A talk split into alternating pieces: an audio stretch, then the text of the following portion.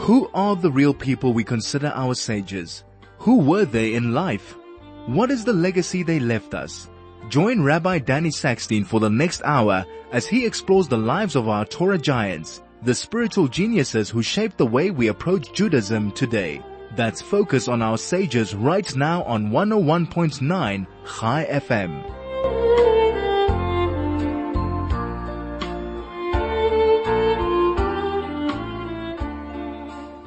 Good afternoon. Thank you for joining us. Always wonderful to be with you on a Wednesday afternoon.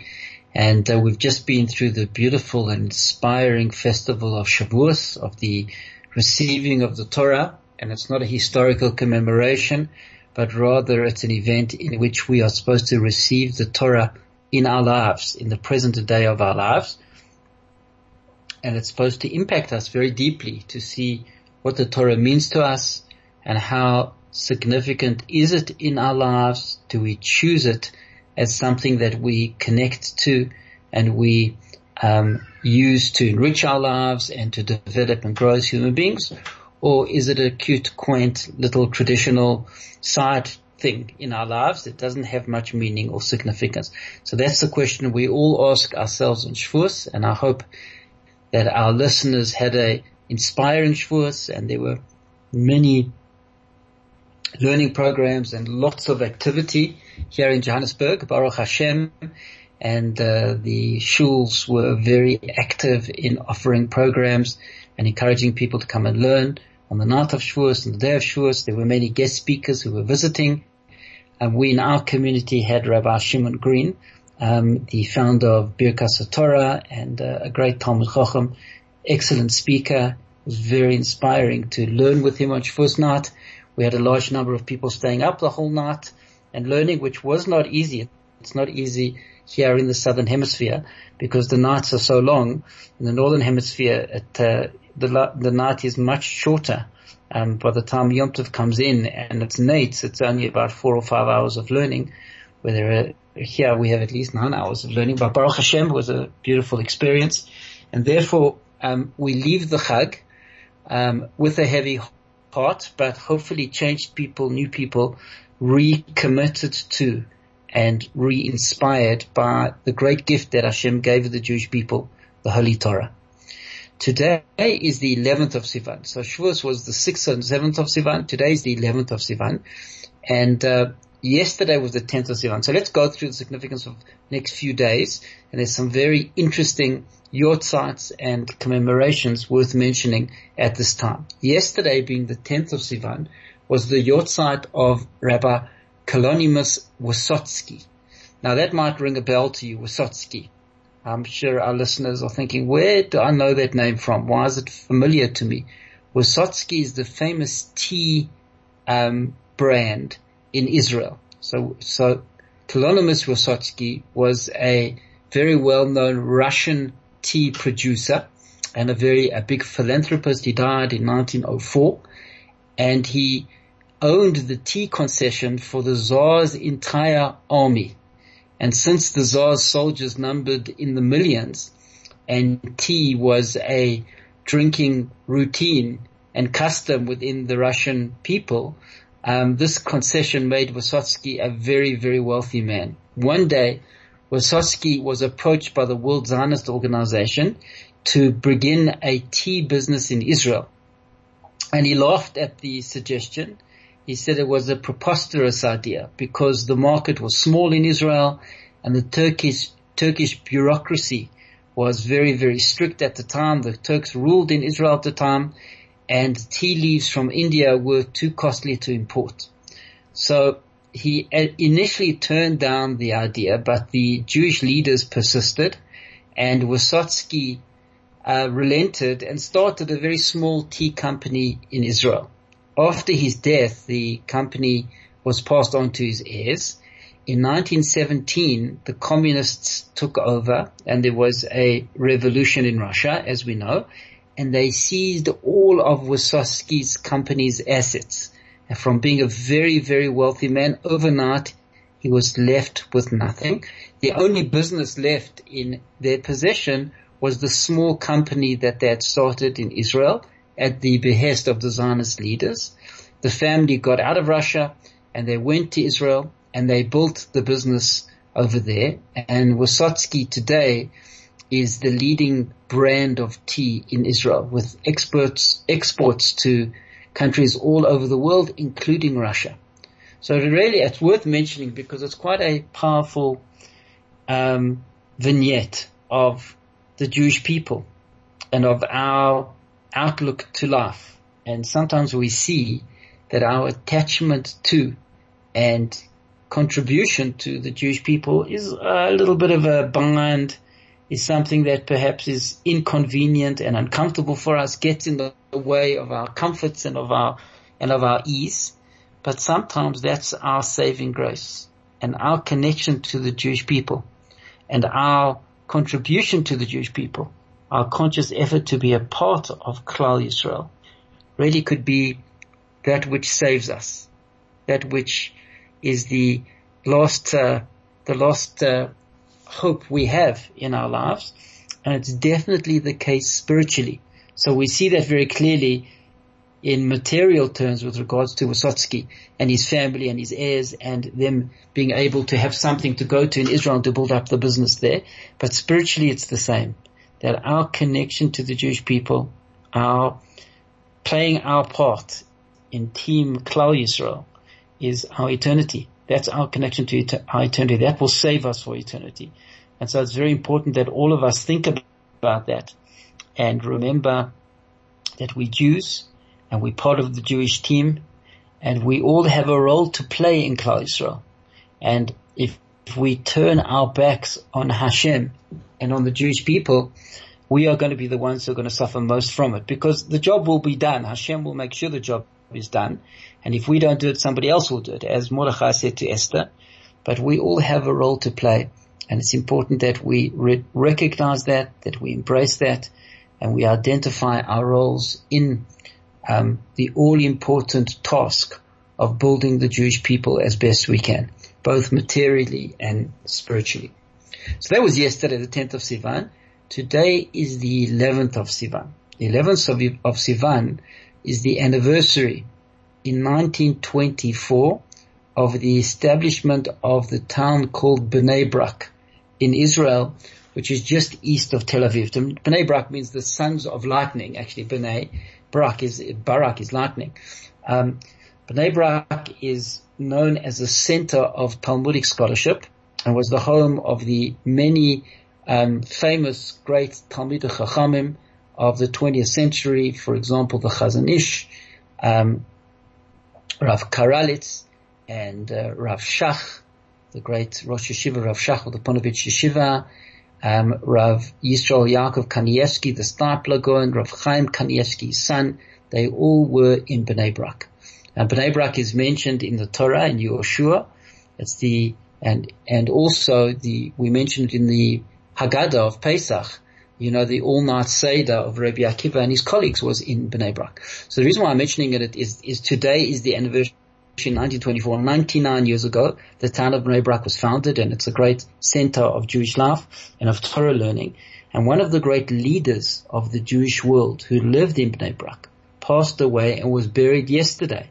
Um, Rav Gershon Edelstein was one of the Gedolei Hador since the passing of Rav Chaim Kanievsky. So Rav Gershon Edelstein was seen as the head of the yeshiva world, of the Ashkenazi uh, Lithuanian yeshiva world. And he passed away and was buried yesterday. So when we come back, we'll discuss who he was and his great contribution to the Jewish people. Please stay with us.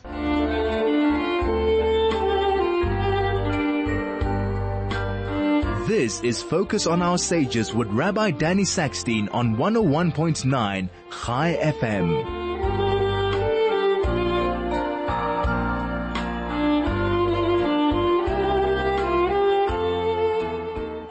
We're talking about uh, today being the anniversary of the establishment of the town of Bnei Brak, 99 years ago, 1924, just east of Tel Aviv.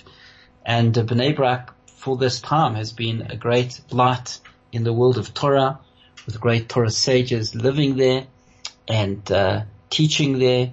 And one of those great sages who was viewed as the leader of the yeshiva world, Rav Gershon Edelstein, passed away and was buried yesterday um, over there. There were over 200,000 people that were at his funeral. He passed away at the age of 100. So that's a lot of people, 200,000. So who was he and what can we learn from him? Rabbi Edelstein, he taught in the Ponevezh Yeshiva, which is the, the great yeshiva in Bnei Brak, for more than 70 years. And he um, was known for his tremendous kindness, his humility, his love, his compassion, and his deep understanding of complex texts that resonated very deeply with his students. So let's maybe learn, uh, Sivan Rahav-Meir wrote a beautiful article about the three things we can learn from about Edelstein, which I'd like to share with you. The first one is respect and kindness. About Edelstein treated every person, Jew or non-Jew, religious and non-religious, with tremendous dignity, respect and kindness. His house was open to people from all walks of life in Bnei Brak. Um, last week, the head of Israel's Secret Service visited him. So did the American ambassador Tom Nides. Um, it didn't matter to him whether you were the ambassador, whether you were the prime minister, whether you were a child. He treated everybody with equal respect and decency, giving them time and feeling their pain and this was certainly part of his greatness, his ability to come down to the level of every single human being. A, uh, I can testify to the truth of that because um, one of the groups that I took to Israel with uh, people from our community to go and learn for a few days in yeshiva. So we went to Bnei Brak and we went to his house unannounced. It was not prearranged. And we said, we have a group of South Africans who have come to learn Torah. Um, maybe the rabbi will share some Torah with us. And he invited us in and we sat in his living room and he spoke to us for about a half an hour with tremendous love and care and humility and embracing all of us was really moving and very, very touching.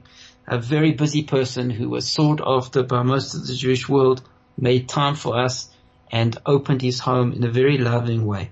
And so that was his personality, and that's why he endeared himself to so many who um, who looked after him. A distressed student went to him um, during the lockdowns and uh, said, "You know, I'm, I'm, not feeling great, and I'm, you know, it's such a hard time. And what area should I strengthen in uh, right now at this time?" And uh, he said to him, "You should strengthen your humor." Um, he realized that the pandemic and the all of the uh, restrictions of the pandemic were very serious and he wanted this boy to be happy and not to be down and depressed. So he said, try introduce some joy and, and happiness into your home, which is such a beautiful insight. So that's the first one is that he had respect and kindness for everybody. Secondly, he was known for his tolerance and for his love. He believed in tolerance and despite if somebody had had a different religious practice to you, was on a different level in terms of their commitment to Torah mitzvahs. He was always open and embracing. Um, for example, Rabbi Edelstein encouraged a father who usually had a walk with his son on Shabbos, and his son was now not keeping Shabbos anymore. Um, even though his son would maybe sometimes smoke a cigarette, he said to the father, keep up those walks on Shabbos because you must ensure that your relationship makes, is, is alive and that you're not his rabbi, you're his father. You're there to accept him and to love him and not to judge him. And uh, thousands of Jews who were are not observant actually were at Rabbi Edelstein's funeral in appreciation for his teaching others to um, love and to embrace and to keep families together. And finally, thirdly, one of the teachings that Rabbi Edelstein emphasized was he said you should know who your enemy is. It's not an external enemy, it's your internal character flaws. The primary battle in the life of a human being is against our lower self, is against our envy, is against our pursuits for power and for pleasure and we, and our sensitivity to others. So we should work on our lower self and fight that battle. That's the real enemy is the lower part of a human being, which is a part of all of us.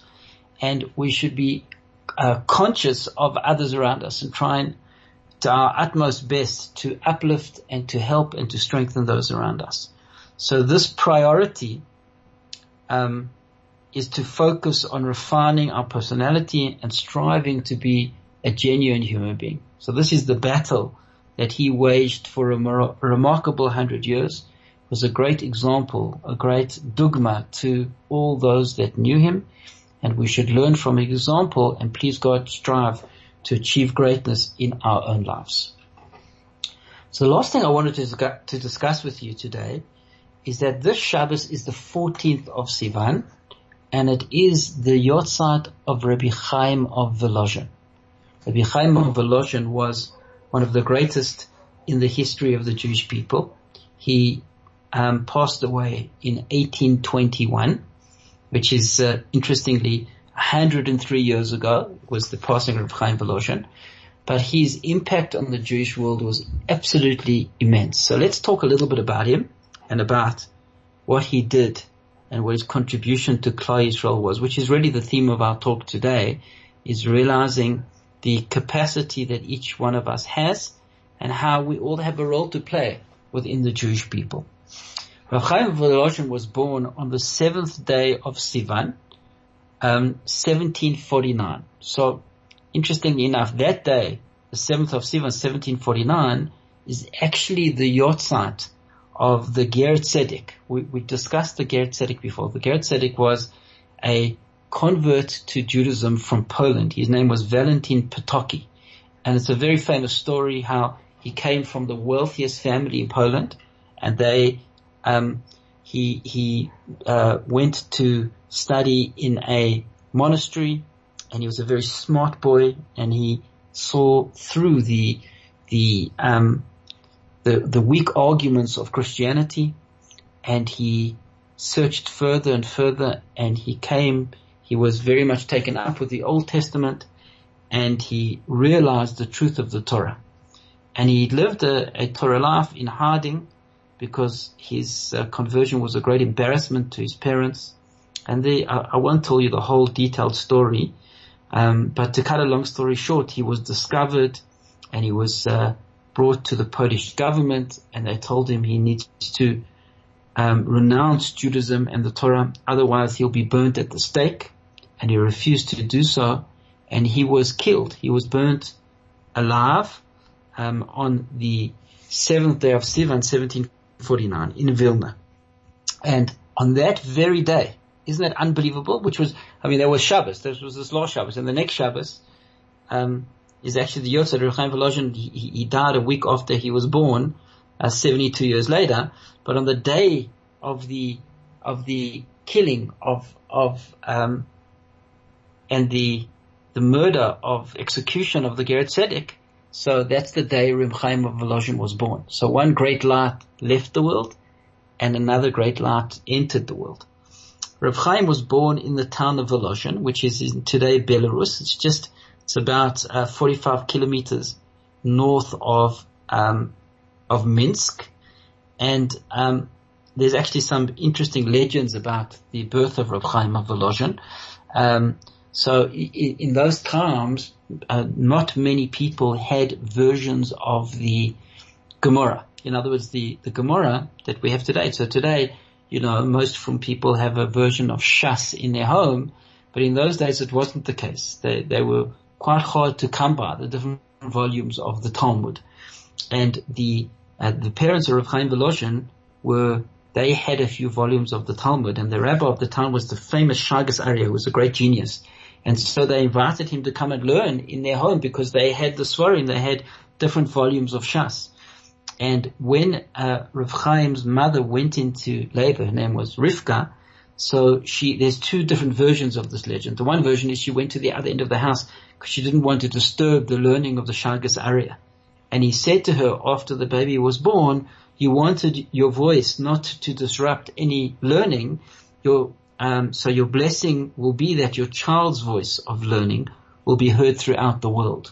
So that's the one version that you wanted not to disturb the learning. So the sound of learning of your child should spread throughout the world. The other version is that um, the first thing she wanted her child to hear was the sound of the learning of the Shagas Aryeh. And then he said to her that you wanted to ensure that your child would hear the voice of Torah, the whole world will hear his voice of Torah. So either way, we see, you know, what kind of a home the Shagas Aryeh came from. So he, he studied in Minsk, um, with Rabbi, Rav, a famous rabbi of the time, his name was Rabbi Raphael HaKohen. And then he studied also a little bit with the Shagas Aryeh in, um. At the age of 19, his life changed forever. He went to Vilna and he met the Vilna Gaon, the great Gaon of Vilna, the great um, Rabbi Eliyahu Kramer. And um, when he met the Gaon, he said to him that he had learned Seder Moed 14 times. Seder Moed is is uh, the all of the section of the Talmud that deals with the uh, Shabbos and the Yomim Tovim and the daily life of a Jew. And he said, um, the Gaon said to him, you've learned Seder Moed only 14 times. And he expected, so he thought, I've learned it 14 times, it's a great thing. He was a young man, he's 19 years old. I mean, most people haven't learned Seder Moed their whole life. He had done it already 14 times at the age of 19. The Gaon wasn't impressed. He said, you've only learned it 14 times and you expect to know it. So he said to him, how many times must I learn it? 101 times. The Gaon said, there's no limit. You can learn it your entire life. In other words, you know, there's no end to learning and the Gaon became his Rebbe Muvhak. Rebbe Muvhak means like his primary teacher of Torah. There's actually another beautiful inter- interpretation of Rebbe Muvhak um, of the Tosis Yom. Tosis Yom says Rebbe Muvhak. Muvhak means to shine. Is the Rebbe who made the Talmud shine? That's the Rebbe Muvhak, which is a beautiful um, interpretation. In 1765, he left Vilna, and uh, at the age of 26, so he was seven years by the at 26 he became the rabbi of Volozhin, which is actually quite a rare thing because usually an individual doesn't become the rabbi of the town that he came from. Um, I know the Ponevezher Rebbe told my Rebbe Rabbi Wein, he told him that, you know, um, I couldn't become the, the, the, rabbi of my town because um, the people in the town, when I, after I went to yeshiva, I went back to the town, they said, you know, we all remember you playing marbles outside. So how could you then become their rabbi? So that's an interesting thing. Um, but Reb Chaim Volozhin was an exception to that rule, rule, and he became the rabbi of the town of Volozhin. And um, he had an idea. He had a, a, quite a radical idea, which was certainly influenced and molded by his Rebbe brother von der He wanted to start a different kind of learning in Lithuania. Up until then, the way it worked in the Jewish world was that the the boys would go to Cheder and they would learn until their bar mitzvah and then after their bar mitzvah, they would go out and work and help contribute to the expenses of the family. They were all dirt poor. There were very few economic opportunities and uh, all hands were needed, all hands on deck. Um, and only those mitzuyanim, only the excellent students that had a very sharp mind were then identified by the rabbonim in the, in the chadarim, in the cheders, and they were then sent to the rabbi of the town, and they then wouldn't have to go out and work. They would stay, continue learning with the rabbi of their town. He would, part of the rabbinic duties of the Rav is that he would learn in the shul and whoever wanted to learn with him, he would teach them. And the boys that were, um, noticed and stood out, um, which were very few, were then sent to the rabbi of the town. They would learn together. And if he continued to show promise, the rabbi of the town would then send him to other greater rabbonim, to big Talmidei Chachamim, and that's how the, the Talmidei Chachamim, um, were developed, were nurtured in, at the time. But it means that the vast majority, very, very few, were actually Torah scholars. So from the age of 13, and you know, at, uh, the mind of a child at 13 is a young adolescent. He's not developed very much. And so therefore that's when their, their Torah learning ended. And so most of the population were not scholars and were Amayaris, did not have a great background in Torah learning. It was only the very um, exceptional few that were. Reb Chaim had Nadia, and he said, you know, he was concerned with the Haskalah. The Haskalah was the movement which they called the Enlightenment, that's how we translate it, was a massive movement firstly in Western Europe and then in um, Eastern Europe in in the in the uh, 18th century predominantly that it was the time of the Renaissance and the and new ideas coming, democracy and freedom coming to to Western Europe. And so certainly in Western Europe, the Jews were wanting now to to become like the non-Jews and to enter into the universities and to embrace this new democratic view of life in the world and to throw off the shackles of the past. And there were many new, exciting, very enticing ideas that were attracting the youth of the Jewish people.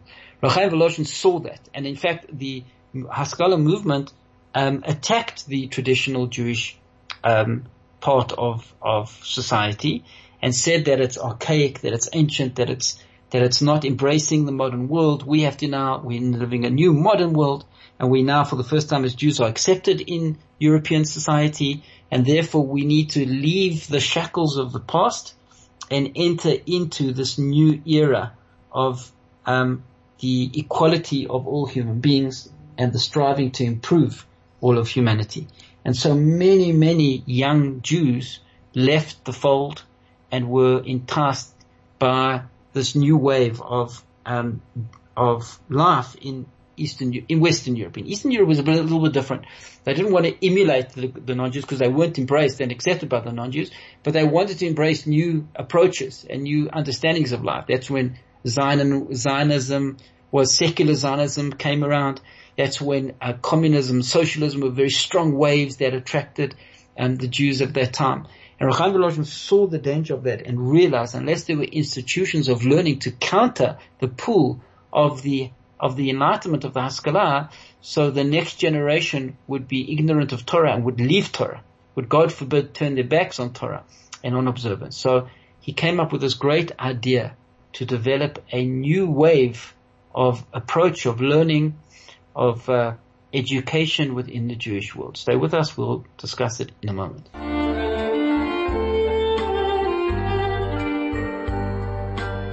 This is Focus on Our Sages with Rabbi Danny Sackstein on 101.9 Chai FM.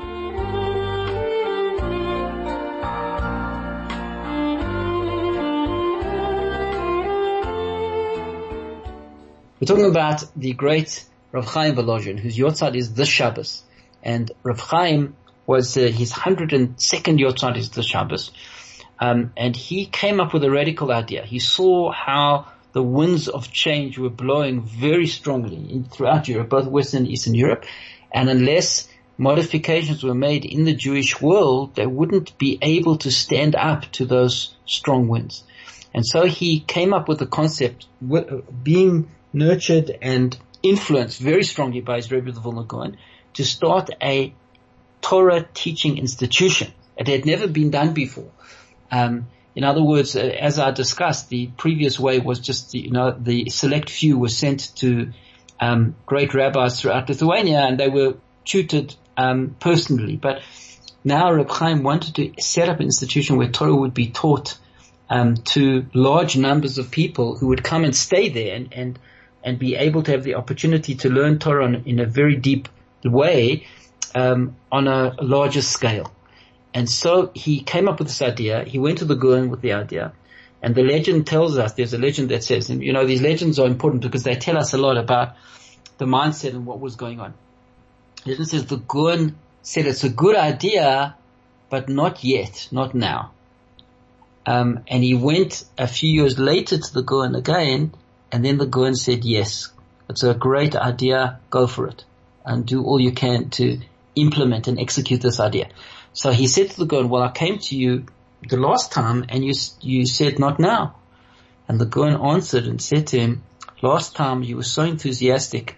There was too much of you in this project and it wasn't enough um, of you being out of it and it being done for the Jewish people. But now I see you've cooled and you have a much better perspective and it's not about your ego, but it's about what needs to be done for Klal Yisrael and therefore now is the right time.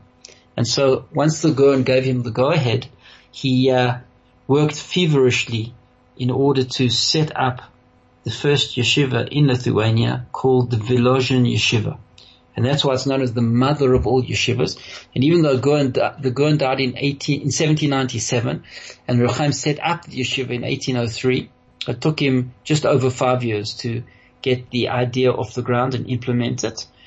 Um, and he wrote a famous letter to the Rabbonim of, of Lithuania, all the the uh, known Rabbonim in Lita received this letter from Reb and he said times have changed, and it's very important that we uh, deal with the reality that we're facing.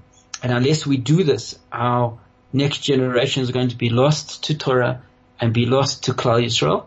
And so in such emergency circumstances, we need to set up this institution. And I hope that you will support me in this endeavor and that you will send your best students from your town and that you will raise funds for the yeshiva and help um, fund the running of the yeshiva. And he's, at first, you know, within the Jewish world, we don't take change easily because um, we follow the tradition that we have inherited from our ancestors for centuries, and that is the successful formula of life that God gave the Jewish people. And so when there are radical changes and innovations, they are viewed with skepticism. Um, but since Reb Chaim himself was such a great talmid chacham, and since he was the number one student of the Gaon of Vilna, so that credibility enabled the Jewish world to think about what he was saying and to consider his recommendation. And he was able to push it through and he, he received widespread support from the Rabbonim throughout Lithuania. And so the yeshiva began, the great yeshiva of Volozhin. And it became a great learning center within Eastern Europe. And uh, Reb Chaim himself in his lifetime saw, he saw over a hundred talmidim in the yeshiva. He built it up to 100 by the time he died in 1821. Um, he um, he saw one of his talmidim already open another yeshiva, the Mir yeshiva, in his lifetime, and uh, so that was the beginning. That was the beginning of the yeshiva movement, and it was uh, the start of an essential educational innovation that would be the savior of Klal Yisrael in the 19th century and 20th century. And as a result of the Volozhin Yeshiva, Reb Chaim succeeded in setting up the yeshiva. It, it lasted almost 100 years. It lasted until 1897. Uh, by that time, the anti-Semitic Tsarist government made um, impossible demands on the administrator of the yeshiva, and they forced him to teach secular studies the whole day, and they made other very uh, difficult demands on them that the um, the Netziv decided to close yeshiva actually interestingly in 1897. But by that time, it had already produced the leaders of the new generation of the Jewish people. And uh, when Reb Chaim died in 1821, his son took over of um, Itzela Volozhina, and uh, after his son died in 1840, so it was taken over by his uh, Rav Itzela's sons-in-law. Um, well, the one son-in-law in particular took over, um, and uh, in in in, in yeah, was it in 1849? Sorry, it was in 1849 and it was taken over by his uh, one son-in-law of Eliezer Isaac. Um, and after that, uh, he died at, uh, four years later, and then the famous Netziv took over the yeshiva, and then the Netziv uh, Rav Chaim uh, Soloveitchik joined him. He was married to his granddaughter, and to that, they, uh, Volozhin really reached its peak under the leadership of the Netziv and Rav Chaim uh, Rav Chaim Soloveitchik. Um, so the the great yeshiva really established the foundation of of Torah learning within Eastern Europe. And from Volozhin, the mother of yeshivas, was born a whole number of other yeshivas. Um, the, the, the famous yeshivas of Lithuania all came out of and were um, given birth by Volozhin. So whether it was Mir or Ponevezh or Slobodka or Telz, um, they were Grodno, they were all offshoots of the original Volozhin Yeshiva that were set up by Rav Chaim of Volozhin. Please stay with us. We'll be back in a moment.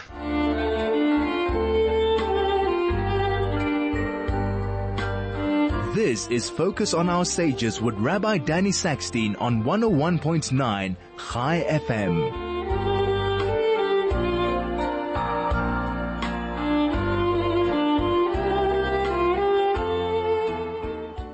So let's end off with some Torah of Rav Chaim of Volozhin.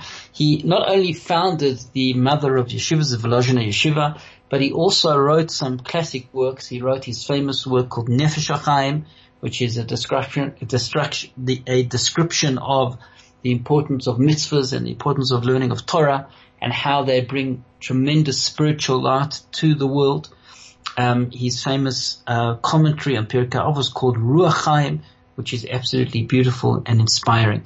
In the introduction to Nefesh HaChaim, his son, Rav Yitzchak, who took over the yeshiva from him when he died, he writes the following. He says that his father always used to rebuke him when he saw that he wasn't becoming involved in the problems of others.